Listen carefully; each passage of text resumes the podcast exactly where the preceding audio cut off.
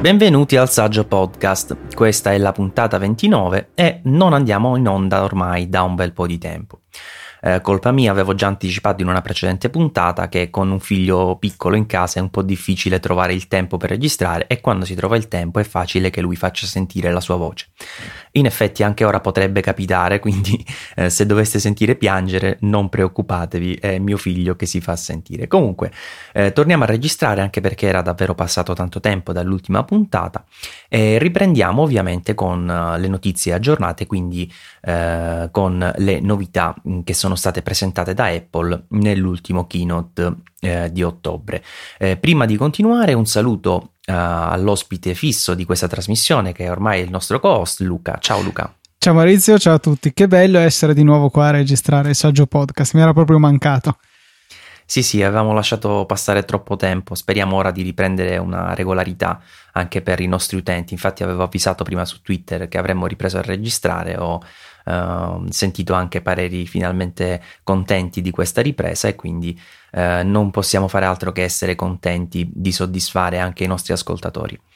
Eh, dicevamo il keynote, keynote del 16 ottobre, se non vado errato, Luca confermi, sì, ora sì, esatto. data non so. Eh. Eh, perfetto, 16 ottobre l'abbiamo seguito in diretta, eh, molti di voi che ci stanno ascoltando adesso sono anche stati eh, presenti a seguire il nostro saggio mela eh, durante l'evento. Eh, e oggi però parliamo un po' a mente fredda di quelle che sono le novità presentate, i pro e i contro, anche perché eh, alcune cose che avevamo detto durante la diretta, Luca, non erano neanche proprio corrette. Eh sì, subito a vedere le parole sullo schermo perché ricordiamo che Apple ha trasmesso in streaming anche questo evento e questa volta ci sono stati molti meno problemi. Eh, insomma, ci è capitato di fraintendere alcune cose che abbiamo visto sulle slide sul mega schermo, per cui è giusto rettificare. Sì, che poi devo dire in gran parte, eh, se mi permetti, è stata anche colpa loro, nel senso che è vero che sono stati, eh, diciamo, molto eh, loquaci quando dovevano illustrare, ad esempio, le novità dell'iPad Air e poi quando invece eh, hanno dovuto parlare del nuovo mini, quindi la versione 3, e se la sono liquidata con una slide che effettivamente noi abbiamo un po' frainteso a livello di specifiche hardware e oggi vedremo perché chiariremo un po' la situazione eh, per essere eh, più precisi. Ehm, in effetti una velocità in questo keynote, Luca, che avevi notato anche tu, strana nella tempistica, no? hanno perso uh, più di una mezz'ora inizialmente a farci vedere cose che già avevamo ampiamente conosciuto di Yosemite e di iOS 8 e poi alla fine quando è arrivata la ciccia, insomma la parte importante, eh, si sono persi in un bicchiere d'acqua nel senso che sono andati velocissimi, hanno, fatto due, tre, hanno presentato due o tre prodotti uno dietro l'altro senza perderci il giusto tempo dietro, insomma. Sì, è una mossa che mi ha stupito perché a differenza dell'evento di presentazione degli iPhone, che credo sia ormai un prodotto totalmente mainstream, nel senso c'è anche tanta gente che eh, non segue magari noi su questo podcast, non segue assiduamente tutti i blog e tutte le notizie, però comunque è venuta a sapere del keynote di presentazione dell'iPhone, è una cosa così importante che hanno deciso di seguirla. Per cui magari era un evento in cui ci poteva stare un riepilogo per le persone che non lo sapevano, insomma che non avevano seguito le notizie man mano che queste arrivavano. Eh, invece con la presentazione degli iPad che si interessa ma molto meno, lo abbiamo visto insomma anche nei nostri ascolti durante la diretta, sono chiaramente inferiori a un evento importante come quello dell'iPhone, mi ha stupito che appunto per questo, questi ascoltatori, queste persone che hanno seguito in diretta ehm, il keynote, si sia deciso di riproporre tutte cose che presumibilmente sapevano già. Abbiamo visto una sorta di keynote della WWDC riproposto in versione concentrata. Alla fine eh, Federighi eh, ha fatto degli sketch comici, ha fatto, ripresentato insomma tutta una serie di cose che avevamo ehm, già visto. Sì, anche se in effetti Federighi eh, si è come al solito sentito sul palco, la sua presenza è importante ormai per Apple nei keynote. Uh, do, quando non c'è stato nel precedente si è, si è avvertita proprio questa mancanza di, una, di, un uomo un po' più leader diciamo sul, sul palco che fosse in grado di tenere uh, diciamo uh, tranquillamente questo palco e fare anche sorridere i presenti con anche l'intervento di quello che credo fosse un comico americano di cui purtroppo io cioè, non lo conoscevo, insomma è una cosa abbastanza locale statunitense, che però mi ha fatto molto ridere perché hanno fatto un, una specie di scenetta in cui per dimostrare continuity e la possibilità di effettuare chiamate dal Mac sfruttando la, appunto la SIM dell'iPhone e fare chiamate tradizionali, eh, a un certo punto questo comico gli fa eh, senti eh, muovetevi perché sai cosa vedo quando guardo il mio polso il mio polso, gli ha detto, insomma, quindi di muoversi con l'iWatch l'ho trovata veramente divertente, anche se nel complesso forse hanno veramente tirato un po' troppo per le lunghe questa parte del keynote. Non so se l'hai notato, ma ti è scappato come lapsus iWatch, che in effetti questo nome l'abbiamo sentito così tanto tempo che quasi quasi ci dimentichiamo che in effetti si chiama Apple Watch. No, guarda Maurizio, io qua lo dico, chiedo scusa anticipatamente a tutti, ma io credo che per i prossimi due o tre anni continuerò a dire iWatch, ormai eh, è una cosa che mi è entrata dentro proprio. Eh sì, ci sono stati rumor per forse due anni, quindi insomma ci sta anche il fatto che Apple avesse registrato quel marchio aveva fatto pensare che fosse il nome definitivo e per lungo tempo l'abbiamo chiamato così, tant'è che alla fine ci siamo un po' abituati. Comunque, Apple Watch a parte, parliamo delle novità effettive, quelle che si possono acquistare fin da subito. Eh, sicuramente l'elemento principale di traino di questo keynote del 16 ottobre, dicevamo, è stato proprio il rinnovo della linea iPad. Eh, rinnovo che si è concretizzato essenzialmente in due prodotti, l'iPad Air di eh, seconda generazione, iPad Air 2 e l'iPad mini 3. Eh, prima di addentrarci un pochino ad analizzare questi due prodotti, anche se la gran parte delle cose ormai probabilmente le conoscete, non sono più eh, freschissimi, diciamo come, come, notizia non è più freschissima, quindi andremo alle caratteristiche tecniche a vederle molto rapidamente. Però mi premeva sottolineare, come già anticipato in apertura, che nella, uh, nel, nella diretta del saggio Mela eh, ci avevano fatto un po' pensare che eh, questo iPad mini 3 avesse le stesse caratteristiche hardware dell'iPad Air 2. Eh, in effetti non è affatto così. Eh, è un prodotto che sostanzialmente, a parte un leggero rinnovo nel, nel, design, che adesso è più simile all'iPad Air 2, molto molto simile, eh, acquisisce anche la colorazione dorata, ovviamente per chi dovesse apprezzarla, non sono tra questi. Comunque, eh, a parte questo rinnovo estetico, in effetti è un prodotto che a livello hardware mantiene le medesime caratteristiche dell'iPad mini 2, quello che precedentemente chiamavamo iPad mini con display retina. Uh, quindi il chip A7 M7 col coprocessore insomma M7 eh, la, il Touch ID è diciamo sostanzialmente l'unica novità se andiamo a vedere perché anche la fotocamera eh, rimane invariata cosa che invece non succede nell'iPad Air di seconda generazione iPad Air 2 che va ad acquisire tutte nuove caratteristiche eh, hardware, quindi il processore A8 col coprocessore M8, eh, una fotocamera migliorata che pare dovrebbe essere simile a quella dell'iPhone 5S se non sbaglio, no Luca? Come eh, caratteristiche tecniche. Sì, dovrebbe essere un po' un ibrido secondo me tra quella del 5 e del 5S perché ehm, ha la possibilità di registrare delle slow come il 5S a 120 fotogrammi al secondo, delle moviole, mentre invece eh, le sue capacità eh, in termini di ottica sono ah, paragonabili a quelle dell'iPhone 5, quindi con un'apertura eh, leggermente inferiore, mi pare che fosse f2.4 contro f2.2 sì. dei nuovi iPhone. Per cui insomma hanno pescato un po' nel catalogo delle parti che avevano sugli iPhone comunque è un, un, aggiornamento dovuto, una presa di coscienza del fatto che io ci aggiungo un purtroppo, eh, molte persone utilizzano il tablet come loro macchina fotografica, per cui era giusto insomma fornire un, un, un sensore un'ottica all'altezza. Che poi a quel punto ci avrei messo anche il flash LED, cosa che invece continuano a non inserire nell'iPad Air.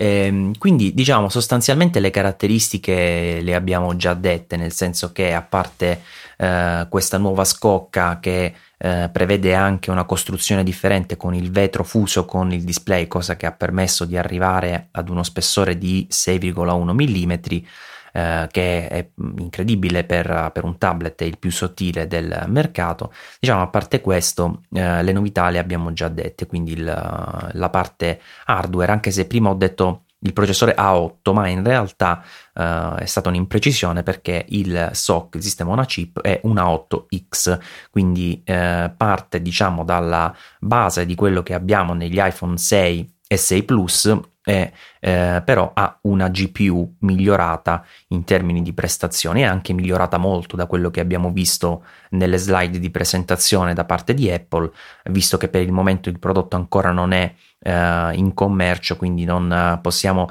constatare nei numeri eh, con i benchmark tradizionali qual è il miglioramento, ma di base Luca è abbastanza imponente rispetto all'iPad Air tradizionale. Sì, ehm, ci sono due cose che mi hanno colpito. Il primo è appunto questo ritorno alla X nel processore che avevamo abbandonato con la precedente generazione, quindi Air e Mini Retina. Ehm, che era stata una caratteristica distintiva invece della generazione 3, il cosiddetto nuovo iPad che alla fine si sono decisi a chiamare 3 anche loro nelle loro slide e anche nel 4 che uh, montava invece una 6X um, ehm, che all'epoca, cioè in particolare la 5X non era proprio un bel processore, era stato messo insieme a partire dalla 5 per riuscire a gestire uh, uno schermo da una risoluzione così elevata come è appunto lo schermo Retina che uh, vediamo oggi montato su questi dispositivi. E all'epoca insomma ce la faceva proprio appena a gestirlo e eh,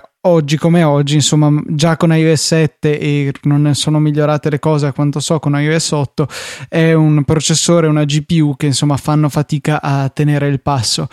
Un'altra cosa che mi ha stupito era appunto in questi grafici che tu hai eh, citato, era che eh, sì, vediamo un grossissimo salto tra la precedente generazione e, questi, e questo nuovo Air 2, perché di fatto è solo lui a ricevere questi miglioramenti, ma se andiamo a vedere bene, eh, in fondo, quasi in fondo a questa classifica c'è l'iPad 2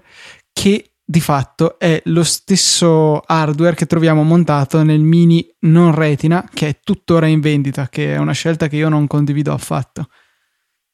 Sì, in effetti andare a tenere a listino l'iPad mini tradizionale è assurdo ed è assurdo anche perché a prescindere dal fatto che probabilmente a distanza di tempo non offre più la stessa fluidità operativa, ma poi anche a livello di prezzo perché viene proposta a 249 euro, quando a 299, quindi solo 50 euro di differenza, si può prendere un mini 2, dove questo 2 in realtà cosa significa? Che c'è non solo il display retina, ma un processore nettamente migliore. Infatti l'iPad 2 e l'iPad mini retina eh, l'iPad mini 2, scusate, che eh, precedentemente chiamavamo con display retina, eh, è una, un acquisto interessante se andiamo a vedere, soprattutto perché oggi eh, l'iPad mini 3, eh, a parte il Touch ID che è stato aggiunto e che può essere utilizzato per Apple Pay oltre che per sbloccare il dispositivo, ma solo per i pagamenti online perché non ha il chip NFC, quindi Uh, non ve lo potete portare alla cassa, anche se non l'avrei comunque consigliato visto le dimensioni eh, è praticamente lo stesso dell'iPad mini 2, eh, ma costa Uh, inizia uh, da un prezzo 100 euro maggiore, quindi praticamente per 100 euro noi stiamo pagando il Touch ID. E la colorazione oro, non dimenticarla, è fondamentale. È la fantastica colorazione oro, giustamente. In effetti ad oggi, secondo me, cioè se proprio dovessi consigliarlo, eh, mi andrei più a indirizzare su un iPad mini 2 che mi sembra avere il rapporto prezzo-prestazioni migliori. Difatti, eh, di solito acquisto tutti gli iPad o eh, gli iPhone che escono degli anni per fare le recensioni, perché Apple purtroppo non me li regala eh, e quindi eh, quest'anno però non farò lo sforzo onestamente di acquistare un iPad mini 2, mini 3 eh, perché ha le medesime caratteristiche del 2 quindi non andrei effettivamente a poter recensire nulla se non il tasto, il touch ID, eh, sarebbe assolutamente un, inutile insomma che invece eh, Touch ID hai potuto recensire nelle sue due versioni, per cui una di queste sarà montata anche sul Mini 3, che sia la vecchia versione dell'iPhone 5S o quella nuova degli iPhone 6 e 6 Plus, comunque hai già delle ottime recensioni che parlano di questi, sarebbe veramente superfluo andare a eh, fare un misto, cioè la recensione uguale a quella dell'anno scorso, ma con in più un pezzo della recensione dell'iPhone. Eh, una mossa che trovo discutibile, insomma, magari eh, lasciare una differenza prestazionale tra i due e introducendo prendo magari solamente il processore A8 anziché la 8X, però insomma eh, sinceramente 100 euro per solamente il Touch ID per quanto comodo e eh, quasi che crea dipendenza ho potuto notare con il mio nuovo iPhone 6 eh, non vale 100 euro secondo me. No, assolutamente. Peraltro aggiungerei un'altra cosa che non si era notata mh, al momento della presentazione è vero che il design dell'iPad mini è stato leggermente rivisto, almeno questo eh, ci dicono, eh, ci dice Apple, ma poi se vai a notare, eh, per esempio, mantiene il tasto eh, di switch, lo switch della, della vibrazione o comunque eh, utilizzabile per il blocco rotazione fisico sul lato, cosa che nell'iPad Air 3 e 2, scusate, è stato eliminato. Quindi evidentemente c'è una differenza. E dov'è questa differenza? e che in realtà non è stato riprogettato da capo perché se l'iPad Air 2 ha raggiunto una profondità di 6,1 mm, l'iPad mini 3 continua ad essere abbastanza eh, più spesso perché è, è profondo 7,5 mm. Stiamo parlando di misure non enormi chiaramente 7,5 mm non si può definire effettivamente spesso. Però eh, non è stato diciamo eh, trattato allo stesso modo nel, dal punto di vista del design dell'iPad Air 2 che mm, da questo punto di vista è veramente l'unico aggiornamento importante che è stato presentato per la linea iPad il 16 ottobre sì, ehm, non so, veramente un, un, aggiornamento che mi ha lasciato perplesso. Hanno voluto ristabilire una distanza tra i due come era in origine, perché abbiamo visto in contemporanea la nascita dell'iPad mini originale senza schermo retina, che montava il processore A5 che risaliva un anno prima perché era proprio dell'iPad 2. Ehm, mentre eh, in contemporanea il modello grande era appena stato presentato il 4 che aveva già una 6X, quindi insomma una certa differenza di processore qui. Eh, quest'anno hanno voluto appunto rimettere questo gap, però forse hanno un po' esagerato ecco, nel farlo. Capisco la volontà di spingere come modello top di gamma l'Air più costoso, più grande, su cui probabilmente hanno anche margini migliori, ma mm, non mi piace complessivamente come mossa, come pure non mi piace quella di decidere di mantenere 16 giga come taglio base, ma una volta visti i nuovi iPhone 6 che avevano 16 sempre come modello più piccolo, non avevo alcuna speranza che si sarebbe fatto diversamente con i nuovi iPad. Sì, quindi effett- effettivamente tu eh, mi stai eh, dicendo tra le righe che c'è stato un momento in cui le prestazioni dal punto di vista hardware dell'iPad Air e dell'iPad mini erano le stesse, cioè nella generazione precedente. Esatto, sì. Eh, eh, cosa che non era successa prima e anche oggi, come giustamente fai notare, si è ritornati ad avere una distinzione in cui il mini è un po' un figlio di un, di un minore, se vogliamo, non solo più piccolo ma anche depotenziato. E, tra l'altro, sì, con questo discorso della memoria c'è anche un'altra valutazione, se vogliamo, da fare. Ehm, praticamente i nuovi iPad, quindi iPad Air 2 e iPad mini 3, hanno questi tagli di memoria che fanno il salto da 16 a 64 GB e poi 128. Quindi quello che dicevo io precedentemente, ovvero che l'iPad mini 2 secondo me è consigliabile rispetto al 3 perché con 100 euro di differenza si paga solo il Touch ID, è vero in modo particolare nella versione base, in quella che costa 299 euro l'iPad mini 2 e eh, 399 euro l'iPad mini 3.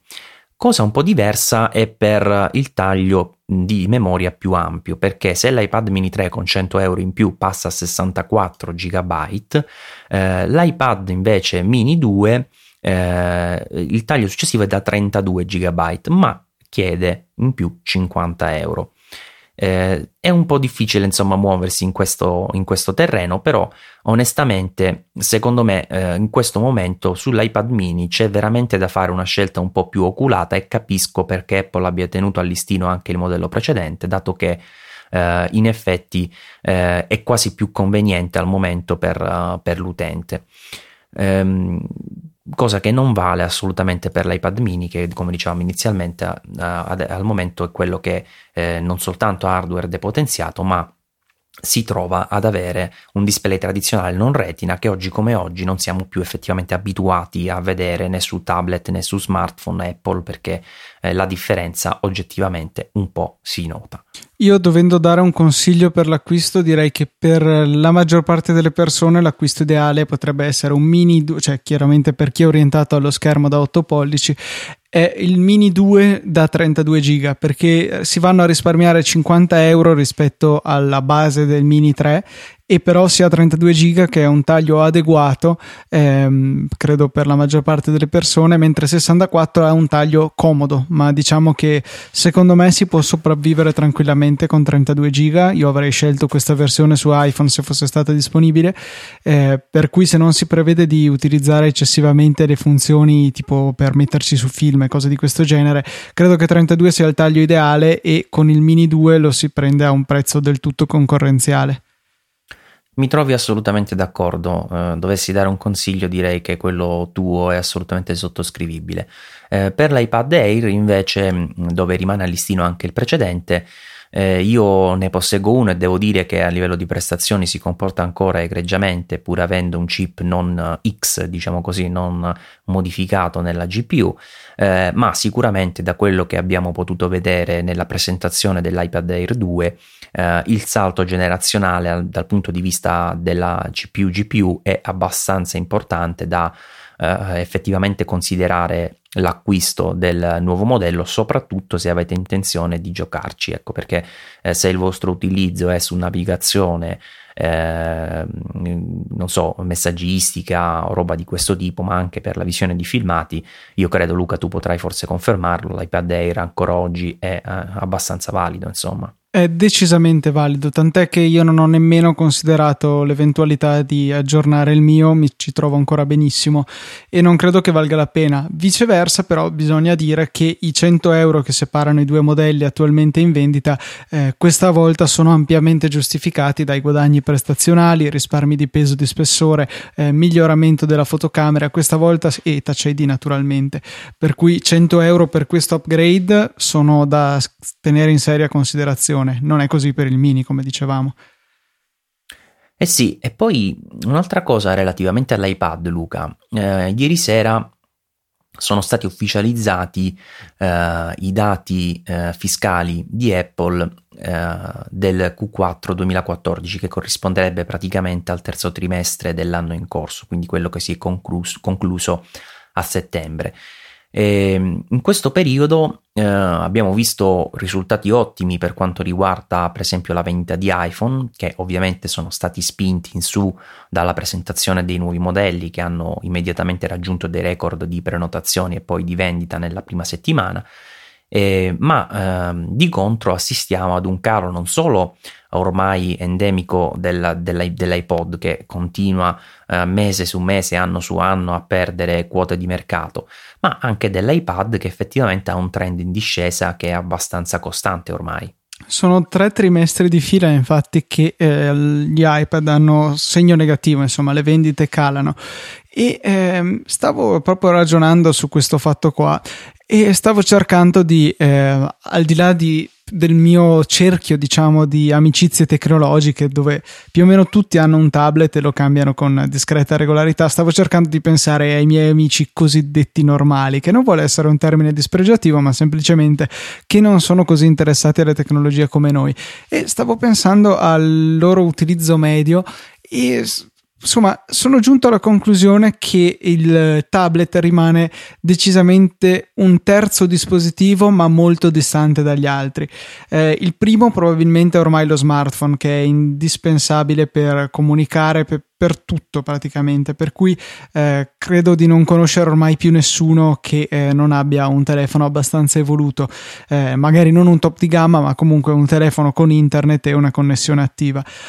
Allo stesso tempo credo che il computer eh, rimanga fondamentale, ad esempio chiunque cominci l'università eh, deve avere un computer. Non è eh, possibile in questo momento, nell'anno 2014, pensare di iscriversi all'università avendo solo un tablet. Almeno parlo per la mia esperienza nella facoltà di ingegneria, eh, è impossibile, ma probabilmente anche in uh, facoltà più, una, più umanistiche e meno tecniche rispetto alla mia, credo che comunque sarebbe utile avere un computer completo, chiamiamolo così, per svolgere tutte le possibili attività che può essere necessario seguire eh, su iPad ma anche su, uh, con dei tablet Android che da questo punto di vista magari sono più liberali diciamo così eh, potremmo comunque scontrarci con eh, delle operazioni che non è possibile eseguire.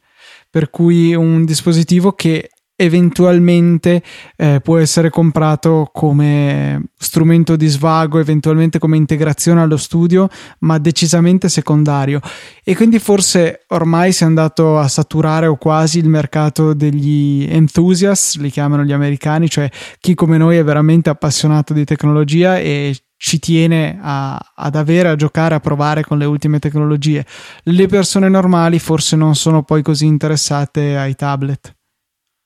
E io ci aggiungo anche un'altra considerazione, Luca, sulla quale non so se sarai d'accordo, ma comunque secondo me ha la sua importanza. Eh, da quello che posso vedere io, insomma, eh, i tablet, ovviamente stiamo parlando di quelli Apple, di generazione in generazione, è vero che hanno guadagnato performance, è vero che hanno guadagnato qualcosa nel design, più sottili, più leggeri, senza dubbio. Eh, però in effetti quello che ti offre oggi un iPad 4 per dire, stiamo parlando di tre generazioni fa ormai, ma per assurdo anche un iPad 2 che statistiche attuali confermano essere ancora oggi il più utilizzato su internet, in sostanza te lo offrono anche i modelli più recenti. Cioè eh, non c'è stato neanche a livello software eh, un salto generazionale così importante da uh, rendere eh, veramente appetibili questi nuovi prodotti. Apple di solito negli aggiornamenti software aveva l'abitudine eh, di, de- di, portare delle nuove funzionalità all'interno uh, del suo eh, iOS specificandole magari ehm, per i nuovi dispositivi in modo tale che non funzionassero sui precedenti, vuoi perché l'hardware non ce le faceva, vuoi per scelte di mercato, ora questo non sta a noi sindacarlo però effettivamente lo, lo faceva in passato molto frequentemente.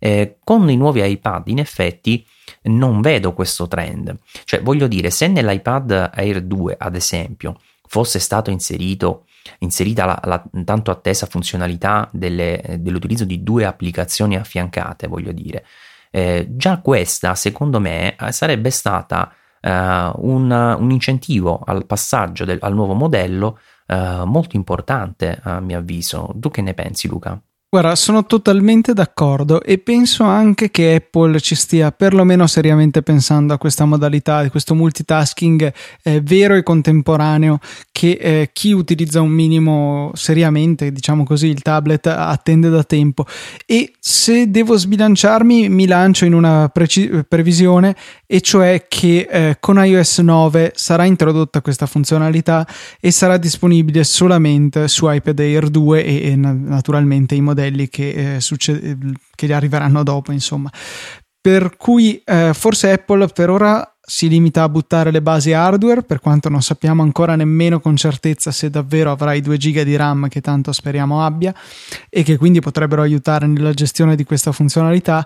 Eh, forse non sono riusciti a mettere dentro il tutto in iOS 8. Eh, Steven Troughton Smith, che è uno sviluppatore hacker eh, praticamente di qualunque piattaforma esistente al mondo, ma che comunque gravita prevalentemente su Apple, ha già fatto diverse scoperte in merito eh, andando andando a vedere un po' come funziona il simulatore eh, di iOS utilizzato per sviluppare su Mac e anche facendo girare delle applicazioncine di test, insomma, pare aver trovato in iOS 8 tanti indizi che puntano a eh, una futura funzionalità di finestra affiancate. Magari potremmo addirittura vederlo in una delle mm, varie versioni che sembreranno, cioè sembrano essere di più per iOS 8, la punto 2 la punto 3, per quanto questo mi sembra improbabile perché è una funzione così nuova, così importante che credo sarà riservata a una major release come sarà iOS 9 l'anno prossimo. Sì, in effetti sarebbe una funzione davvero eh, importante nella, nell'evoluzione di questo dispositivo. Eh, qualcosa iOS 8 ha fatto perché già con le estensioni e la possibilità di dialogare eh, tra le applicazioni si è aperto un po' un mondo di, più, eh, più, completo, diciamo così, eh, poss- nelle possibilità di utilizzo del tablet, però eh, c'è ancora molta strada da fare e sicuramente eh, l'utilizzo di due applicazioni affiancate potrebbe fare la differenza. Speriamo comunque che Apple non Uh, non si dimentichi insomma di questa possibilità e vuoi in iOS 8.2.3 uh, piuttosto che come dicevi tu in una major release magari iOS 9 comunque uh, lo vada ad introdurre e, um, sai che c'era un'altra novità in effetti sugli iPad che durante il, il, live abbiamo un po' tralasciato, eh, che è quella della presenza dell'Apple SIM. Eh, quantomeno negli iPad Air 2 eh, sarà eh, disponibile una una SIM eh, proprio creata da Apple, ehm, ma eh, specificatamente al momento in America e in Inghilterra, che consentirà di selezionare l'operatore telefonico al momento eh, dell'avvio, diciamo direttamente dalle impostazioni dell'iPad. Quindi eh, si inverte un po' il paradigma, invece di scegliere l'operatore al momento dell'acquisto o metterci la tua SIM, c'è già una SIM Apple dentro che ti consente di selezionare l'operatore al volo, tra virgolette, eh, scegliendo tra al momento ATT, Sprint e T-Mobile, almeno in America. Eh, situazione che pare potrebbe eh, consentire all'utente di fare uno switch tra i vari operatori più, anche più di una volta, cioè eh, quasi come fosse una sorta di tra virgolette roaming, però in realtà un passaggio rapido tra gli operatori per sfruttare magari Uh, le diverse coperture o quant'altro. Insomma, una prospettiva comunque molto interessante, Luca. Sì, decisamente, perché eh, a me è capitato di andare eh, negli Stati Uniti e di aver bisogno della connessione internet e lì le, le i costi insomma per il 3G sono veramente elevati tranne se non altro eh, per i piani per iPad che eh, sono diciamo ragionevoli ecco chiamiamoli così. Eh, perché eh, con 30 eh, dollari è possibile avere 3 giga chiaro è più caro di quello che paghiamo qui ma insomma paragonati ai loro prezzi va anche bene per una vacanza ci può stare. Il problema se vogliamo chiamarlo problema era che in loco bisognava andare a cercare una un punto ATT farsi dare la SIM che di per sé è gratuita ma ci sono molti piccoli negozi che cercano di fartela pagare. Insomma è una, un'esperienza chiamiamola subottimale. Mentre invece se io potessi oggi comprare un iPad Air 2 e avere questa Apple SIM che sì d'accordo in Italia non posso ancora utilizzare ma ho speranza che potrò farlo in futuro eh, potrebbe essere veramente bello semplicemente portarmi questa in viaggio e poter avere direttamente eh, la possibilità di comprare un piano dati dall'operatore operatore scelto nel paese di destinazione. Questo consentirebbe anche di abbattere le tariffe di roaming, cioè chi me lo fa fare soprattutto su iPad che non, non ha una un forte collegamento ecco col numero telefonico della SIM di pagare il roaming al mio operatore quando posso eh, semplicemente usare un operatore locale e sfruttare delle tariffe presumibilmente più basse. Sì, speriamo che in effetti questa tecnologia venga esportata il prima possibile perché eh, ha tutte le carte in regola per essere decisamente a favore dell'utente come eh, flessibilità, come anche eh, risparmio se vogliamo con gli esempi che hai fatto tu, insomma l'hai chiarito abbastanza semplicemente. Ho solo un po' paura per il nostro Dimmi. paese perché eh, non so se ti è capitato di recente di aprire una nuova SIM, anche una banale ricaricabile con un operatore dei nostri. Beh, è tutta una trafila di fotocopie di mille documenti, firme e controfirme, mentre invece quando ero stato in America per prendere la SIM di AT&T gli ho detto una SIM, me l'hanno data arrivederci. E l'ho inserita nel dispositivo, ho inserito i dati della carta di credito per acquistare il piano e e la SIM era attiva, insomma non c'era niente da fare. Qua c'è tutta questa necessità di burocratizzare tutto che eh, mi turba, ecco, mi fa pensare che quando potenzialmente possa arrivare que- questa SIM ci sarà comunque un iter da seguire per poter eh, magari, cioè preventivamente bisognerà consegnare i nostri dati a tutti gli operatori che decidiamo di utilizzare prima di poter fare il salto da una rete all'altra. Insomma, è un po' più complicato qui da noi questo aspetto. È un timore più che fondato, effettivamente conoscendo l'Italia è facile che una procedura così semplice qui da noi o non arrivi mai o nel caso in cui dovesse arrivare è probabile che, fo- che sia infarcita di qualche complicazione burocratica. Beh, ehm, a parte gli iPad, Luca, eh, sono stati presentati due nuovi Mac, eh, in realtà uno nuovo, l'altro aggiornato, e sicuramente il più interessante è il famoso iMac Retina che un po' tutti paventavano eh, potesse arrivare, che effettivamente Apple è riuscita a presentare e dico è riuscita anche perché eh,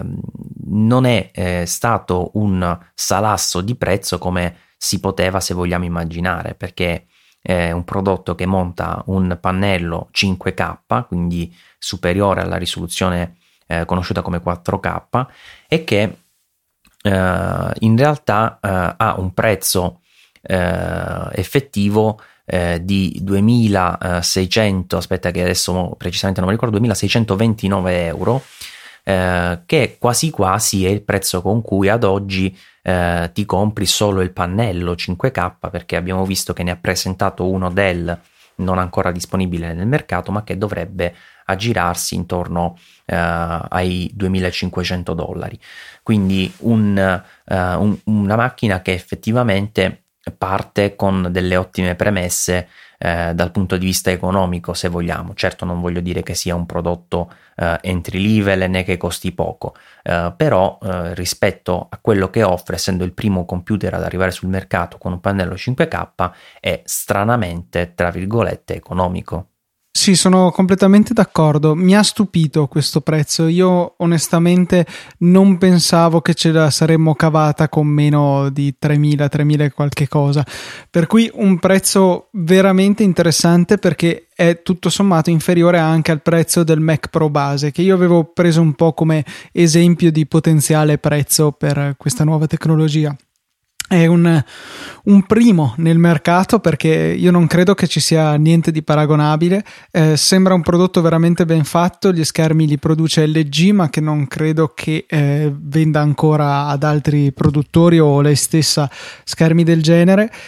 e eh, ha mantenuto tutte le caratteristiche dell'iMac precedente da 27 pollici, nel senso comunque utilizza processori i5 e i7, non ha fatto magari il salto agli Xeon che vediamo sul Mac Pro. Eh, la RAM rimane sostituibile dall'utente, che è interessante, e eh, mantiene la, il design ultra sottile, ma ci porta uno schermo che è veramente eh, spettacolare. Io non, non, vedo veramente l'ora di poter vedere dal vivo in un negozio questo, questo schermo perché secondo me è un passo avanti incredibile. Magari tu puoi confermarmelo che hai sia un tradizionale schermo da 27 pollici non retina che il MacBook Pro retina. Eh, alla fine per lavorare è preferibile uno schermo grande rispetto allo schermo retina che ti offre il MacBook Pro. Con questo riusciresti ad avere entrambi nello stesso schermo. Sì, è una differenza sicuramente importante eh, perché la possibilità di lavorare con un display 5K eh, è eh, secondo me drammaticamente importante per chi fa grafica, eh, fotoritocco, ma anche per chi lavora con applicazioni eh, che eh, fanno uso di interfacce complesse. Cioè non è sicuramente una risoluzione che porta un vantaggio secondo me importante eh, per operazioni del quotidiano, cioè non è che se navighi su internet per dire una banalità ehm, ottieni un miglioramento drastico. Certo è chiaro che il testo sarà ovviamente più nitido, ma già l'attuale 27 pollici che ha una risoluzione eh, che se non erro viene definita Quad HD eh, una, ha una, una densità eh, sufficiente per essere eh, tranquillamente utilizzato da una certa distanza e eh, mantenere anche i testi più piccoli davvero molto leggibili. Eh, quando invece si parla di eh, applicazioni un po' più professionali, allora ecco che un computer di questo tipo eh, fa veramente la differenza, perché tu ti puoi trovare, come ha fatto vedere Apple nella presentazione eh, della, dell'iMac Retina, a lavorare eh, sul montaggio video di un filmato 4K, vederlo pixel a pixel, quindi a risoluzione integrale, ed avere anche dello spazio aggiuntivo eh, per le interfacce del software di, eh, di editing video. Eh, ma non solo questo, anche nel campo fotografico ovviamente tu ti trovi con un pannello che offre una risoluzione di Uh, se non erro 14,7 milioni di pixel, sì. eh, che eh, sono un'immensità, nel senso che fino ad oggi eh, noi siamo stati abituati a poter vedere un'immagine che normalmente scattiamo con una reflex piuttosto che con lo smartphone, quello che vogliamo. Comunque, eh, in particolare, ovviamente, con le macchine di un certo tipo, scattiamo una fotografia a 20 megapixel. Quando la vediamo sullo schermo, anche a pieno schermo, eh, ne vediamo una porzione limitatissima della qualità effettiva mentre invece con uno schermo a 14,7 milioni di pixel significa che possiamo vedere a piena risoluzione le immagini, ovviamente a 14,7 milioni di pixel, ma comunque con una risoluzione ancora molto molto elevata anche immagini che in realtà sono state catturate a 16, 18 o 20 megapixel, cioè comunque il salto in avanti in termini di eh, risoluzione e densità è così importante che fa veramente la differenza per chi fa grafica col computer, per chi utilizza il computer eh, con applicazioni professionali. Cioè si passa da un 7, 8, 9 megapixel, ora dipende dalla precisa risoluzione 4K, che è un po' una famiglia che si considera, a 14 abbondanti, quasi 15, insomma, quindi è, è un passaggio molto più grande del solo un K in più che appare nella nomenclatura, cioè la differenza in termini di pixel che muoviamo sullo schermo è veramente enorme e eh, per i professionisti credo che questo sia veramente eh, una cosa attesa da tempo. Ma sai Luca, per quanto riguarda uh, il prezzo, ti volevo fare notare un'altra cosa che in realtà mi ha segnalato un mio amico eh, con un messaggio. Eh, all'inizio non me ne ero accorto, però se tu vai a vedere questo nuovo eh, iMac Retina monta di base un processore i5 quad core da 3,5 GHz, 8 GB di RAM, un Fusion Drive, quindi eh, quel disco che è composto da un'unità, da un terabyte eh, tradizionale, quindi eh, meccanica, diciamo così, e di un'unità flash da 128 GB che vengono combinati in un unico elemento per avere velocità e capienza. Eh, ha una scheda grafica eh, dedicata AMD Radeon R9 eh, con 2 GB di memoria e se tu vai a prendere un iMac 27 pollici top di gamma quindi non retina, e ci aggiungi le caratteristiche per pareggiare con questo modello, quindi la CPU a 3,5 GHz e il Fusion Drive da 1 TB, che sul 27 top di gamma non è incluso nel prezzo, arrivi a 2433 euro, cioè 217 euro meno dell'uguale configurazione con schermo retina. Cioè noi in pratica stiamo pagando la differenza tra uno schermo tradizionale e uno schermo retina 217 euro. Cioè secondo me questo è il piccolo tra virgolette, miracolo che ha fatto Apple con questo prodotto pur di presentarlo e di renderlo potenzialmente appetibile. Sì, diciamo che se proprio vogliamo trovare il pelo nell'uovo, nell'iMac da 27 non retina il processore è sì da 3,5 GHz, ma è un i7 anziché un i5. Mettiamo anche che questo valga 100 euro di differenza, però comunque 300 euro per uno schermo come un Retina 5K, eh, non dico che è regalato, però insomma è un prezzo estremamente interessante a parità di caratteristiche. Giusto, giusto, una giusta precisazione. È una cosa che mi era sfuggita, questa differenza tra i 5 e i 7. Ci sarà comunque una, uh, un vantaggio, diciamo, in termini di prestazioni, ma comunque la differenza di prezzo rimane abbastanza irrisoria considerando quello che può eh, veramente costare sul mercato un pannello 5K. Anche perché poi eh, sono schede video diverse, ora io non ho molto il polso della situazione, ma immagino che quella che c'è anche di base sul uh, Retina sia superiore a quella che c'è di base sul, uh, sull'iMac da 27 normale per cui sì, 2 giga di RAM entrambe, ma poi bisogna vedere quali sono le prestazioni effettive. Quindi ancora una volta eh, una differenza di prezzo che è veramente ridotta in confronto a quello che otteniamo. E mi dispiace che sulle schede grafiche non hai approfondito la situazione perché in effetti non l'ho fatto sufficientemente anche io, ma era un argomento che ti volevo presentare perché eh, più di un utente mi ha sollevato la questione. Sì, ma con uno schermo così eh, risoluto, una Radeon R9 eh, mobile, perché si tratta della M290X nella versione eh, base del Mac Retina, può effettivamente riuscire a sopportare questo carico di lavoro? O rischia che come i primi eh, MacBook Pro Retina ci sia qualche eh, tentennamento, qualche lag di troppo nelle animazioni e in altre cose.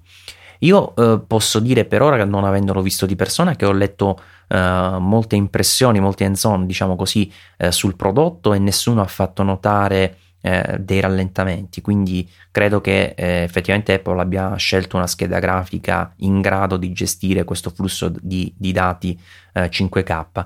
mm, però effettivamente è una, una diciamo valutazione che eh, va fatta, va considerata perché eh, questo 5K, questa 5K è una risoluzione così elevata, pensate che una connessione Thunderbolt, neanche la Thunderbolt 2, è sufficiente per gestire. Sì, ehm, io non mi fiderei per ora eccessivamente del eh, dei test eh, semplicemente così hands on perché alla fine cosa possono aver fatto? Magari scorso rapidamente una pagina su Safari, bisogna aspettare che qualcuno magari lo metta, non dico sotto torchio, ma insomma un pochino più in difficoltà simulando un carico di lavoro un po' più impegnativo, per cui stiamo a vedere. Io personalmente così se devo eh, decidere senza aver visto eh, prove più approfondite, mi auguro che Anantec faccia la sua solita carrellata, ehm, credo che per questo prodotto, come dicevi te, una prima generazione, probabilmente saranno soldi ben spesi investire, mi pare siano 200 euro, nell'upgrade della scheda grafica in un modello più performante, insomma. Che poi, se non era la M295X, che non è proprio un cambiamento epocale, però avevo visto un po' di informazioni precedentemente, c'è comunque un vantaggio in termini di operazioni al secondo gestibili, quindi comunque è una scheda che potrebbe effettivamente, come dici tu, offrire maggiori garanzie. Ad ogni modo, ti preciso che negli hands-on che avevo letto io si parlava di, eh, degli iMac Retina che erano già eh, configurati con Final Cut ah eh, e dei filmati in 4K proprio per far vedere eh, quello che dicevamo precedentemente, cioè il fatto che si potevano lavorare in tempo reale eh, e averli sullo schermo a piena risoluzione e avere allo stesso tempo lo spazio per uh, l'editing video. E, ehm, e, da quello che ho letto anche Final Cut si è comportato egregiamente eh, fino anche nell'applicazione di effetti alle clip, eh, clip che ricordo sono 4K che sono assolutamente importanti come peso in termini eh, sia di megabyte che di bitrate.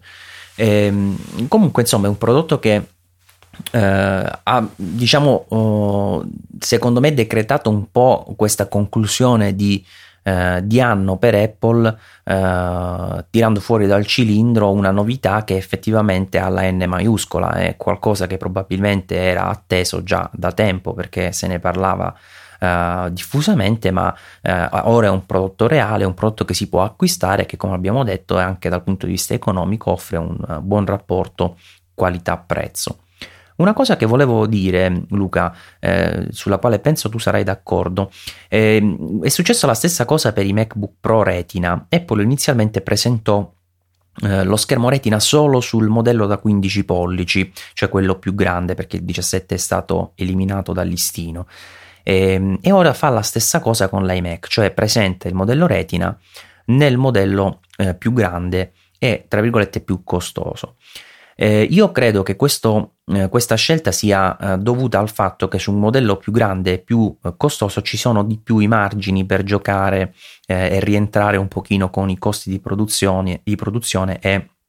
eh, eh, con eh, la, la, spesa diciamo che eh, l'utente eh, va a sopportare per acquistarlo. Cioè voglio dire che si inizia da un prodotto top di gamma in modo tale che sia possibile posizionarlo in una fascia abbastanza alta di, di prezzo da quantomeno rientrare dai costi di produzione e iniziare a portare la novità. Però è ormai secondo me possibilissimo se non probabile che a breve, magari 7-8 mesi, debba arrivare anche la versione retina da 21,5 pollici. Sì, sono d'accordo perché immagino che per Apple ci sia un margine decisamente più grosso su, parlando di iMac non retina, sul 27 e su, eh, rispetto al 21, così che partendo dal 27 probabilmente eh, rinunciano a parte del loro margine, ma comunque riescono a portare eh, sul mercato un prodotto veramente interessante. Sul 21 probabilmente avrebbero dovuto spingersi a una fascia di prezzo che eh, era troppo distante ormai dal prodotto di base per non perderci troppo.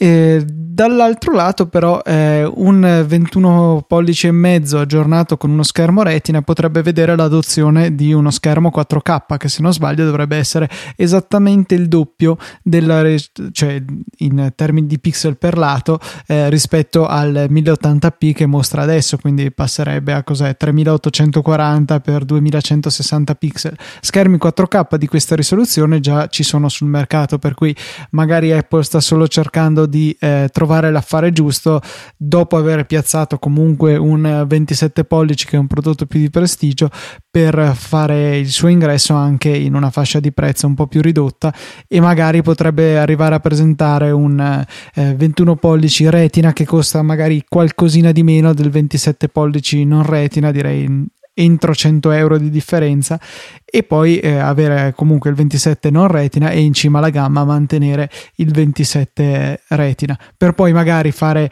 eh, come abbiamo visto già fare con i MacBook Pro un altro anno o due dopo andare a eh, proporre il 27 pollici solamente nella configurazione retina sì, eh, dovrebbe essere la scelta oggettivamente più, più logica. Eh, per quanto riguarda la risoluzione, in effetti c'è un po' di ambiguità perché in realtà il 4K è una risoluzione che eh, è superiore diciamo al doppio della, del Full HD eh, perché eh, dal punto di vista cinematografico il 4K ha una risoluzione però in effetti eh, quello che si utilizza a livello informatico è quello che più tecnicamente mi sembra si chiami Ultra HD che è in, proprio in realtà il doppio eh, dello standard ehm, dello standard 1080p quindi dovrebbero essere 3840 eh, pixel per 2160. Comunque, a parte questo, su cui magari quando la tecnologia sarà più matura si farà anche più chiarezza in termini di marketing. Ehm, una cosa che eh, abbiamo detto un po' tra le righe qualche secondo fa è che eh, anche eh, due, c'è anche una connessione Thunderbolt 2 eh, non sarebbe in grado di gestire un flusso dati a 5K. E dietro questa affermazione si nasconde il motivo per cui Apple non ha presentato un Thunderbolt display da 5K, ma ha ripiegato su un iMac dove con la connessione interna eh, direttamente diciamo sulla piastra si può riuscire ad ottenere velocità maggiori. Eh, questo perché eh, attualmente Thunderbolt 2 con 20 gigabit al secondo non riuscirebbe a gestire questo flusso dati. In sostanza ci sarebbero due problemi. Il primo è che eh, non sarebbe quindi possibile creare un monitor eh, con questo tipo di connessione. E poi, eh, avendo per esempio il Mac Pro o comunque anche gli altri Mac che come connessione più veloce in assoluto hanno la Thunderbolt 2, eh, questo tipo di connessione non potrebbero fisicamente eh, alimentare uno schermo di questo tipo, quindi sarebbe un prodotto praticamente irrealizzabile allo stato attuale. Sì, bisognerà aspettare appunto la nuova eh, versione di tutto, eh, tutti i chip Intel e del bus Thunderbolt 3 che eh, non vedo all'orizzonte visti anche i ritardi che abbiamo avuto con Broadwell che a quanto pare ormai è definitivamente rimandato al 2015 e dovendo aspettare l'ulteriore generazione dopo credo che sarà veramente difficile vedere un uh, nuovo Thunderbolt 3 display 5K prima del primo 2016 e eh, chiaramente rimane il problema che tutti quelli che hanno comprato un Mac Pro oggi, magari anche aspettandosi di poter eh, avere una macchina molto longeva in grado di supportare praticamente qualunque periferica si ritroveranno eh, inibiti dall'usare appunto questa nuova risoluzione perché appunto le Thunderbolt 2 non bastano. Avevamo accennato anche nella nostra diretta che esistono delle tecnologie per cui si può scindere il display in due mezzi display logici e quindi utilizzare eh, due bus Thunderbolt per ehm, riuscire a gestire tutti questi pixel, ma insomma è una soluzione che non è ottimale, spesso nelle fasi di movimento più concitato dell'immagine sullo schermo possono andare leggermente fuori sincrono creando un confine nettissimo che non è non credo che sia un compromesso che Apple sia disposta a fare anche considerato dato che insomma il cliente medio del Mac Pro probabilmente è qualcuno che può spendere un po' di più in un computer e se proprio vorrà avere il 5K sarà anche disposto a comprare un computer nuovo. Sì, e in definitiva devo dire che come possessore di Mac Pro, che eh, ovviamente è una macchina uh, dispendiosa senza dubbio e che come giustamente dici tu uno si aspetta si possa un po' ammortizzare nel tempo, eh, ci rimango male da questa Uh, da questa condizione non, è, non, sarebbe possibile altrimenti, ma al tempo stesso bisogna ammettere che non è una decisione che, che, ha preso Apple, cioè bisogna capire che è un limite proprio tecnico attualmente presente che non rende possibile questo tipo di collegamento, perché eh, il la Thunderbolt 2 eh, al, al, diciamo all'interno, se vogliamo, permettetemi il termine, comunque consente di eh, utilizzare lo standard DisplayPort 1.2, eh, che non è di per sé in grado di supportare questi fantomatici 5K. Quindi il succo è che finché non arriverà Thunderbolt 3, che dovrebbe contenere la, la DisplayPort 1.3, fisicamente questa cosa non è possibile. Lo dico perché ovviamente ho visto Uh, molti commenti eh, di utenti, uh, diciamo tra virgolette, arrabbiati con Apple per, per via di questa scelta, uh, ma bisogna capire che in realtà non si tratta di una scelta, si tratta proprio di una limitazione tecnica che finché Intel non tirerà fuori questo Thunderbolt 3 non potrà essere superata e che oggettivamente ci troveremo, a meno che non esca qualche connessione fantomatica particolare, psichedelica, quello che volete, eh, che si possa aggiungere al Mac Pro tradizionale, non sarà possibile su quelli di oggi andare a mettere un Thunderbolt display da 5K. Oh, Luca, ma secondo te, una sciocchezza dico, ma sarebbe possibile ipotizzare tipo un connettore che unisce due Thunderbolt 2 e le trasforma in una Thunderbolt 3 quando questa tecnologia sarà effettivamente disponibile? Ma io non credo. L'unica speranza che forse possono avere i possessori di Mac Pro è che Apple decida di fare qualcosa di strano, cioè di rompere lo standard, nel senso di eh, creare una periferica unicamente pensata per funzionare con i Mac, quindi abbandonando, non so se l'attuale Thunderbolt Display funziona anche con qualche PC, ma ad ogni modo eh, creando una variazione dello standard, magari creare un leggero overclock, avevo sentito ventilare questa opzione per riuscire a ottenere quel circa un gigabit e mezzo manca la Thunderbolt 2 per poter reggere la, la, banda necessaria al display 5K. Quindi magari un approccio non standard che le consentirebbe di spremere quel po' di prestazioni in più che mancano. Eh, non credo che sarebbe visto di buon occhio da altri produttori e immagino da un sacco di utenti, però forse potrebbe essere un compromesso che sarà possibile fare. Eh, tutto da vedere, non abbiamo neanche ancora sentito sentito niente del monitor 5K a sé stante, per cui è tutta una questione in divenire. Diciamo che forse tecnicamente questa opzione c'è, però non sono sicuramente abbastanza esperto da poter giudicare se sia fattibile o meno. Di sicuro rimane aperta la speranza per eh, chi come me ha acquistato un Mac Pro uh, di non uh, vederlo immediatamente superato, magari tra un annetto, con un modello che non aggiunge solo prestazioni come ci si aspetta a distanza di tempo, ma che offre proprio delle possibilità completamente aggiunte dovute a delle connessioni nuove, come in questo caso uh, potrebbe essere la Thunderbolt 3 è l'evoluzione che avanza, ma uh, diciamo che effettivamente è una macchina, il Mac Pro così potente che ti aspetti possa gestire anche dei monitor che siano presentati di lì ad un, neanche un anno dalla sua, uh, dalla sua ufficializzazione, dalla sua, dal suo arrivo nel mercato.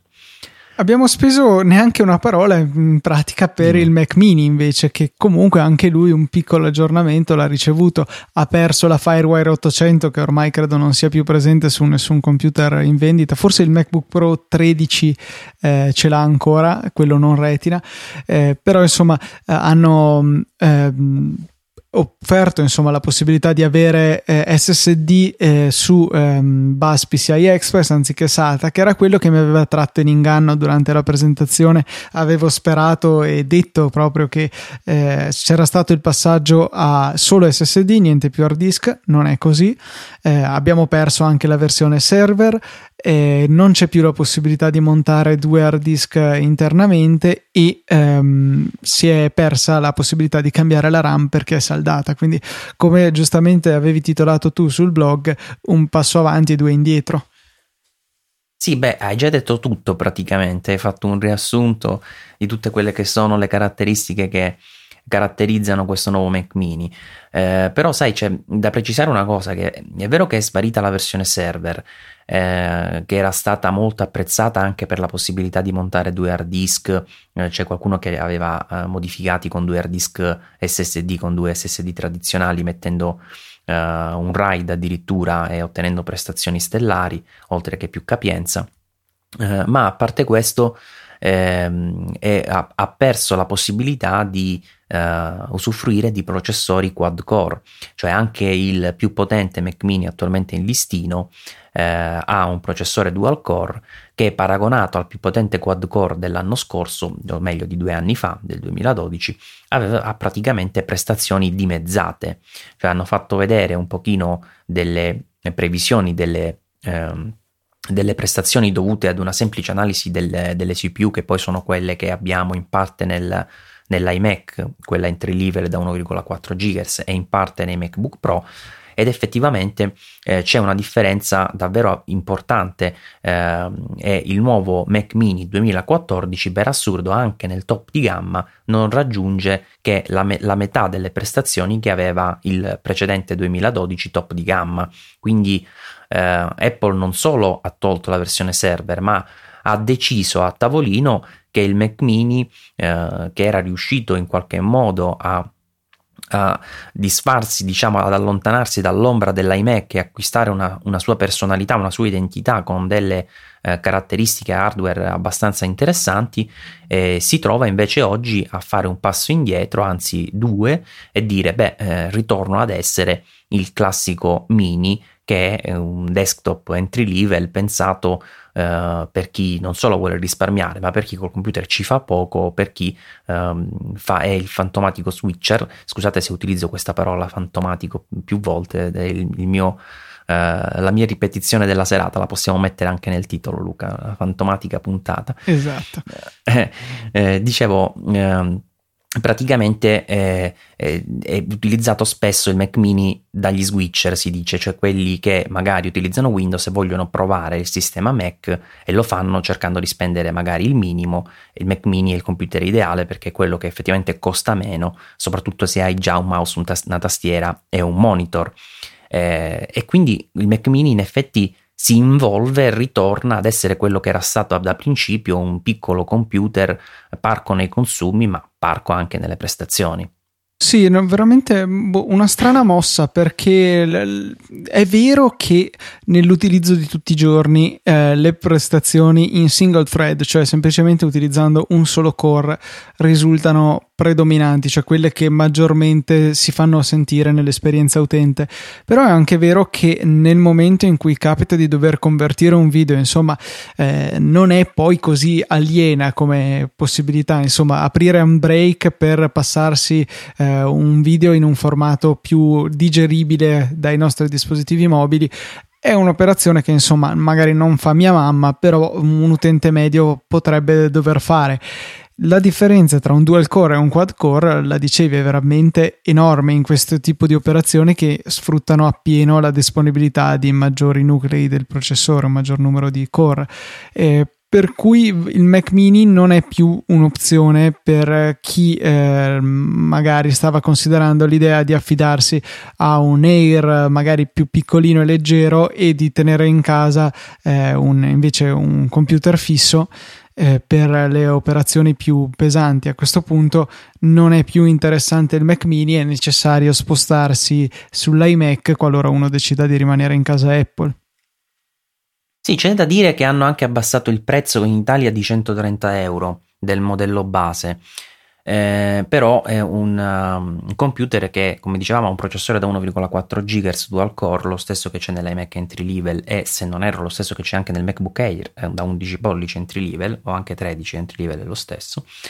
e, ehm, e ha solo 4 GB di RAM, ha la scheda HD 5000, la scheda grafica HD 5000 Intel che comunque non è malaccio assolutamente, eh, però ha anche il, l'hard disk meccanico da 500 GB che sia come taglio che come velocità ovviamente è ormai super datato eh, che non è consigliabile praticamente in nessun caso, cioè anche se fate semplici lavori da ufficio ormai le prestazioni che si hanno con l'installazione di un SSD ma anche al limite di un Fusion Drive sono eh, così drammaticamente superiori in termini proprio di tempi di attesa delle operazioni del quotidiano che eh, diventa assolutamente consigliabile eh, abbandonare il disco Uh, il disco meccanico. Avendo eh, poi che... adottato uh, in parte perlomeno l'hardware del MacBook Air da 13, io vedevo come ottima scelta eh, di offrire di base un SSD da soli 128 GB e poi all'utente la scelta se investire più soldi in un passo avanti dello storage, perché credo che ormai veramente un hard disk tipo quello che montano nel modello base e un SSD da 128 GB siano paragonabili. Chiaro, lo spazio di archiviazione è enormemente inferiore, ma la velocità e la soddisfazione che il computer può dare cambiano radicalmente. Sì, e peraltro, come dicevi tu inizialmente, si è ridotta tantissimo la possibilità di espandibilità da parte dell'utente. Intanto eh, iFixit l'ha smontato, quantomeno il modello base, e ha evidenziato in primo luogo che non c'è più eh, il classico eh, metodo di apertura che aveva caratterizzato i Mac mini eh, unibody da quando sono stati presentati, cioè eh, quel tappo, diciamo così, che c'era alla base che bastava ruotare e si arrivava direttamente all'interno. Ora non è così, bisogna già utilizzare un cacciavite per togliere questa base, e poi bisogna usare delle, delle, dei cacciaviti eh, Torx T6 se mi ricordo bene per eh, estrarre una basetta con l'antenna eh, attaccata sopra poi si arriva a, a, a, diciamo ci si addentra un pochino di più nell'hardware eh, e si arriva a scoprire che intanto c'è un solo canale serialata, quindi non è più possibile, come succedeva in passato, inserire un secondo hard disk, che sia un hard disk tradizionale o un SSD, poco importa eh, si scopre che la RAM è saldata, come avevi detto tu prima, quindi io lo compro con 4 GB e così muore, a, a, meno che non c'è un tecnico che si metta proprio a dissaldare e risaldare dei nuovi chip, cosa che comunque ritengo, mh, diciamo, non rischiosa, ma quantomeno difficile che accada. E, e, poi eh, però una notizia che potrebbe essere interessante è che eh, sempre Fixit ha scoperto che c'è un un connettore non utilizzato sulla piastra madre che potrebbe servire per collegare eh, con un opportuno cavo che attualmente non esiste in commercio, che andrebbe quindi realizzato, eh, permetterebbe di collegare un SSD Blade, che sono quelli eh, diciamo senza lo scatolotto tipico da 2,5 pollici eh, dei SSD serialata, eh, ma eh, questi blade sono proprio una bacchetta, se vogliamo, di chip eh, con un connettore alla base e questo praticamente potrebbe consentire questo connettore presente sulla piastra madre eh, con un opportuno adattatore di collegare un SSD blade, quindi un SSD di questo tipo, che quindi potrebbe essere aggiunto all'hard disk tradizionale. Quindi è possibile che poi un po' più avanti si vedano dei kit con dei cavi fatti apposta che consentano questa operazione ed è l'unica praticamente possibilità di espansione, se vogliamo, presente nel, nel nuovo Mac mini eh, che è davvero poco rispetto a quello che offriva in passato. Infatti è sceso da, una, da un voto su iFixit di 8 su 10 come eh, riparabilità a 6 su 10 proprio per uh, queste caratteristiche che sono state modificate all'interno della macchina. Eh, Mac mini direi finito qui, insomma Luca, non c'è tantissimo altro da dire uh, come, come, computer e, e in realtà le novità presentate il 16 ottobre sono finite qui. Eh, se non fosse che comunque è stata eh, rilasciata la versione definitiva di Yosemite che ormai un po' tutti abbiamo iniziato a scaricare e installare sui nostri computer eh, è stata rilasciata lunedì eh, la versione definitiva di iOS 8.1 che ha abilitato anche nuove funzionalità tra cui la funzionalità Apple Pay che però è disponibile solo negli Stati Uniti. Eh, quindi già da oggi, già da lunedì per la verità, è possibile eh, sfruttare questo nuovo metodo di pagamento introdotto da Apple e prossimi, nelle prossime settimane, nei prossimi mesi, comunque più avanti, vedremo come si evolverà la vicenda uh, in America e scopriremo se poi uh, sarà un successo o meno e se, po- se questa, questo metodo verrà esportato anche in Italia, come pare possa effettivamente accadere. Una cosa molto interessante che ho letto poco prima di registrare a questo proposito è che hanno rilevato che il um, Apple Pay, insomma, funziona solamente se abbinata a una carta di credito americana e questo c'era da aspettarselo, ma poi eh, spesso funziona nei punti eh, fuori dall'America, in particolare è stato testato in Australia, nei ehm, negozi che offrono i terminali, eh, ora non ricordo i nomi commerciali, ma insomma i sistemi di pagamento contactless di Mastercard e Visa, mi pare PayWave è uno e non ricordo il nome di quell'altro. Comunque eh, questo conferma che tutto sommato Apple sta usando delle tecnologie abbastanza standard che dovrebbero aiutare l'adozione di questo sistema di pagamento anche in giro per il mondo. Resta chiaramente da definire tutta la parte economica di accordo con le banche che quindi eh, spetta solamente ad Apple e a noi non resta che aspettare speranzosi che arrivi anche nel nostro paese. E come dicevi tu prima per Apple Sim va a finire che l'Italia, come al solito, con la sua complicazione, la sua burocrazia, rischia che eh, possa rappresentare un freno all'adozione di questo nuovo metodo di pagamento. Vedremo insomma come, andrà a finire, magari i circuiti delle carte di credito saranno più, più svelti di quello che possiamo immaginare. Ehm, Luca, un'ultima eh, parentesi prima di chiudere, la volevo fare su iPhone 6 e iPhone 6 Plus. Io eh, lo, lo, anticipo per chi ci sta ascoltando, eh, qualcuno potrebbe un po' storcere il naso perché lo chiamo Plus eh, e non Plus come si, si, si, sente dire o come dice anche Apple stessa. Eh, onestamente io è un termine Plus che conosco come tutti voi già da tempo, eh, lo conosco perché si utilizza in italiano, deriva dal latino e quindi mi è venuto spontaneo chiamarlo iPhone 6 Plus eh, e non 6 Plus o 6 Plus, magari, magari 6 Plus avrebbe più senso perché in quel caso lo si chiama interamente all'americana. Però effettivamente io lo chiamo così eh, consapevolmente, insomma non, non, sono impazzito che eh, lo chiamo in maniera strana, è effettivamente un termine latino e come media si legge media, non media, eh, come junior si dice eh, junior e non junior perché sono termini che derivano dal latino, anche plus eh, si, si dice in questo modo almeno da noi. Comunque, ora a parte questa parentesi, Luca, magari te lo chiedo, visto che ci sono, tu invece come lo chiami? No, plus, infatti sono della tua squadra, appoggio pienamente tutto quello che hai detto. L'inglese, si, cioè le cose inglesi si pronunciano all'inglese, le parole latine, mi spiace, cari americani, si pronunciano alla latina. Bravo, ecco, questo mi fa piacere. Eh, ti volevo dire su questi due terminali, io innanzitutto noi non ci sentiamo da un bel po' mm, mm, per parlare di, di, hardware e di novità perché lo facevamo insieme proprio in occasione dei saggi podcast. Eh, e quindi intanto ti volevo dire, tu quale hai scelto se ne hai, se ne hai già comprato uno? Sì, io ho scelto il 6 da 64 giga nero preso proprio al day one sfruttando la prenotazione che è stata un grandissimo miglioramento rispetto alla mia esperienza della nottata fuori per prendere l'iPhone 5 che per carità è stato anche divertente ma è stato abbastanza estenuante. Beh, eh, diciamo io me li trovo tutti e due. Eh, perché come dicevo anticipatamente all'inizio della trasmissione eh, mi capita spesso di acquistare terminali anche che tra virgolette non vorrei eh, proprio per fare la, la, la recensione eh, che ovviamente non è neanche una spesa da poco quindi insomma voi, ascolta, voi che mi ascoltate e siete utenti di saggiamente sappiate che insomma non è facile anche per, per me economicamente fare le recensioni di questi prodotti ma effettivamente ci tengo insomma a tenervi aggiornati eh, al meglio. E, e, quindi li ho presi tutti e due però come ho detto nella mia recensione io sceglierei mille volte l'iPhone 6 tradizionale che poi ho preso nel, nella tua stessa colorazione e taglio quindi grigio siderale eh, da 64 GB eh, lo preferisco al Plus che trovo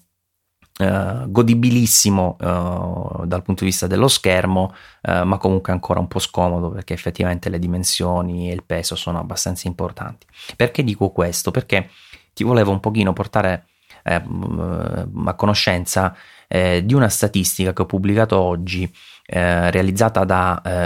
non mi ricordo come si chiama, Localytics, qualcosa del genere, perdonatemi il nome della, dell'agenzia, non lo ricordo perfettamente. Comunque ha realizzato una statistica uh, su qualcosa come Uh, mi sembra un, un, miliardo e mezzo di dispositivi, quindi neanche pochi, insomma,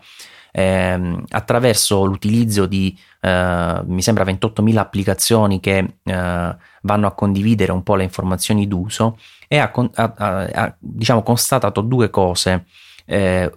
se vogliamo contrarie l'una all'altra per eh, per valore, nel senso che per, prima di tutto ha stabilito eh, che l'iPhone 6 ha raggiunto già in questi pochissimi giorni di, di, diffusione circa il 6% del mercato totale di iPhone, mentre l'iPhone 6 Plus è fermo all'1%. Quindi questo ci dà intanto una misura di un rapporto più o meno di 6 ad 1 di diffusione tra il 6 e il 6 Plus. Anche se dobbiamo tenere presente che eh, la mh, disponibilità dei 6 Plus per ora è estremamente più ridotta rispetto ai 6, quindi magari eh, è presto per trarre delle conclusioni sul successo dei modelli, ma invece sul resto del sondaggio eh, sicuramente si può discutere. Eh sì, sono d'accordo con te che sia, sia presto, però alla fine dei conti, ehm, secondo me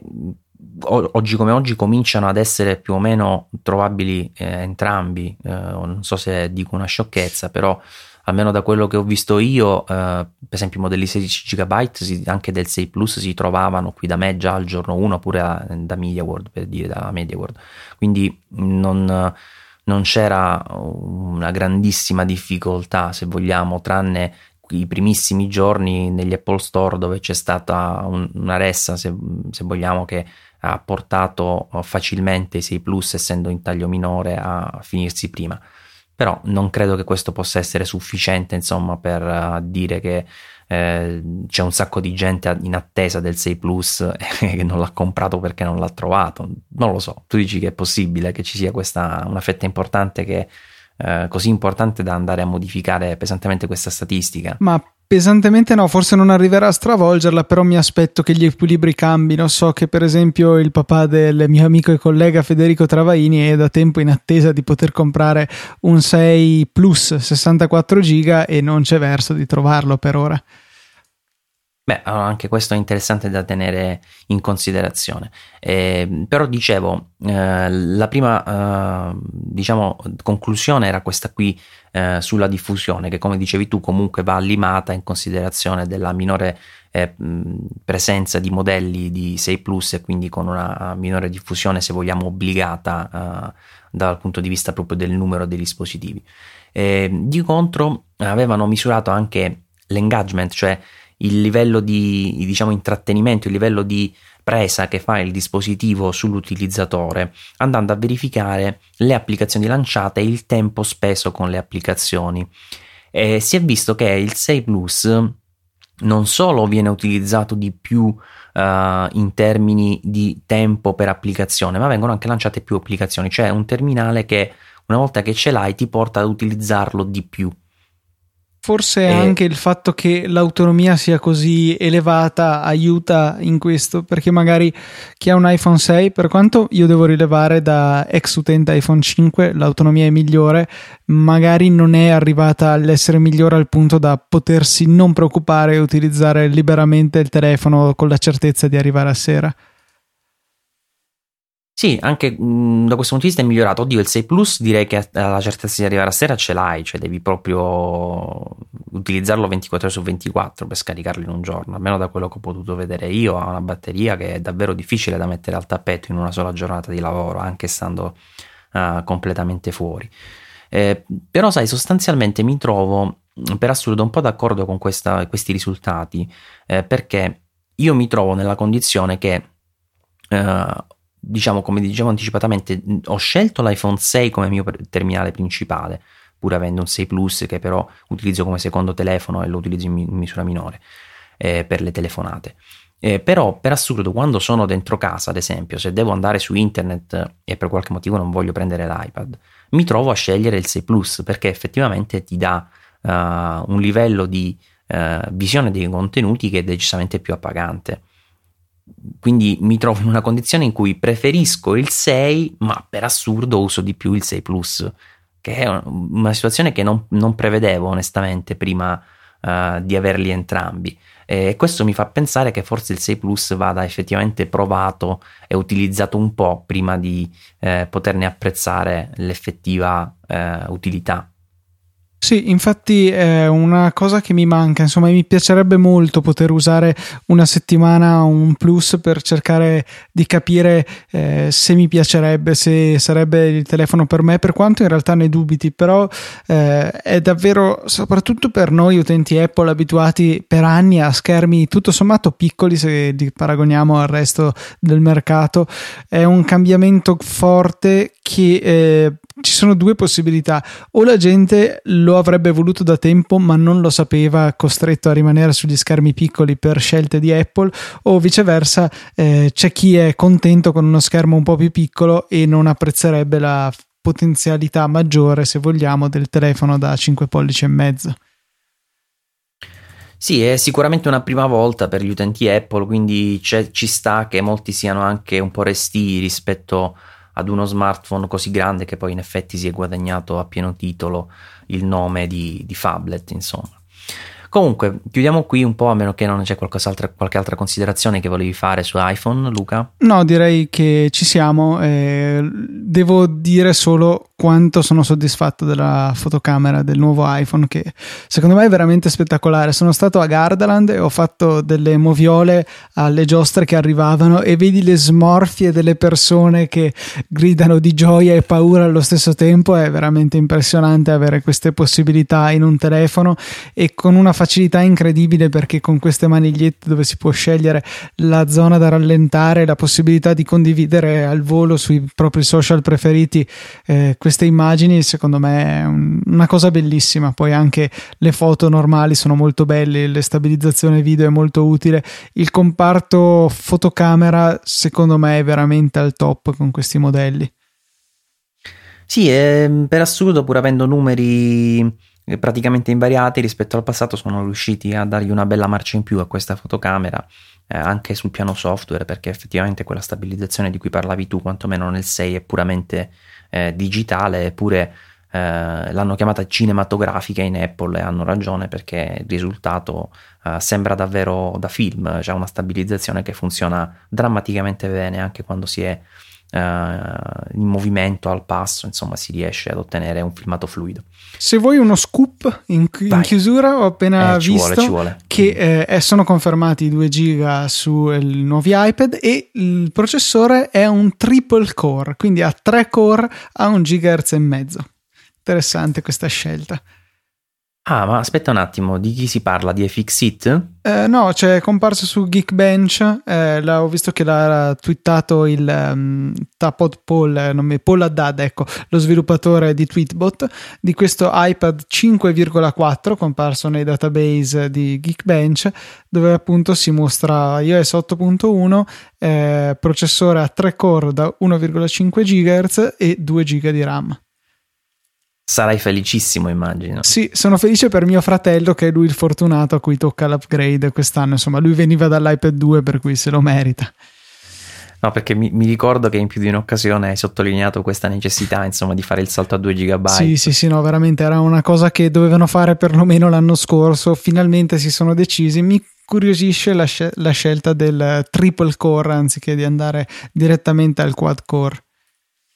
Bene, sicuramente ne sapremo di più nelle prossime ore e poi nei prossimi giorni. E vi ricordiamo di eh, seguire il blog Saggiamente dove pubblicheremo eh, questa informazione, questa notizia, ma anche tutte le altre che eh, sar- ci saranno a seguire e eh, fino ad arrivare poi alla recensione definitiva dell'iPad Air 2 quando tra virgolette mi arriverà perché insomma eh, anch'io l'ho ordinato online vediamo un po' eh, se eh, la data di consegna compresa tra il 24 e il 28 sarà rispettata, poi qualche giorno per testarlo in maniera completa e si parlerà infine di una recensione. Luca, ti ringrazio per essere stato con me anche questa sera in questa registrazione. Ovviamente chi ci ascolta ci può ascoltare anche di mattina, di pomeriggio, quando vuole con i podcast e questa è la grande comodità. E ti mando un saluto affettuoso. Grazie, grazie, è stato un piacere come sempre. Bene, con questa puntata è tutto. Ringraziamo i nostri ascoltatori per averci seguito e eh, vi rimandiamo